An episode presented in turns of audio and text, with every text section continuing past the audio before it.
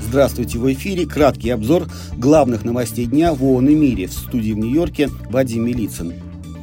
Сотрудники ООН в Газе сообщили об увеличении интенсивности авиаударов в Рафахе на юге сектора в воскресенье и понедельник. В результате массового исхода население Рафаха увеличилось с октября прошлого года в пять раз. При этом тысячи палестинцев продолжают туда прибывать.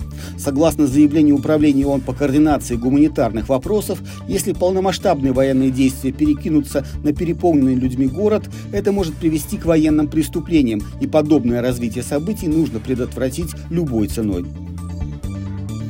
6 февраля ВОН отмечает Международный день нетерпимого отношения к калечащим операциям на женских половых органах. Эта практика представляет собой вопиющее нарушение основных прав человека и наносит пожизненный вред физическому и психическому здоровью женщин и девочек, заявил генеральный секретарь ООН Антонио Гутерриш в своем послании по случаю дня. В 2024 году этому акту гендерного насилия рискует подвергнуться около 4,5 миллионов девочек.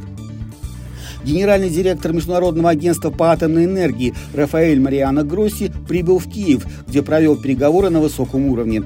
На этой неделе он посетит Запорожскую атомную электростанцию. Гросси оценит положение на станции и обсудит вопросы, связанные с нестабильной ситуацией в области ядерной безопасности на этом объекте.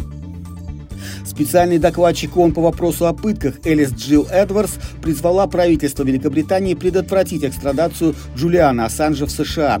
Она подчеркнула, что основатель Wikileaks давно страдает от депрессивного расстройства и подвержен риску самоубийства.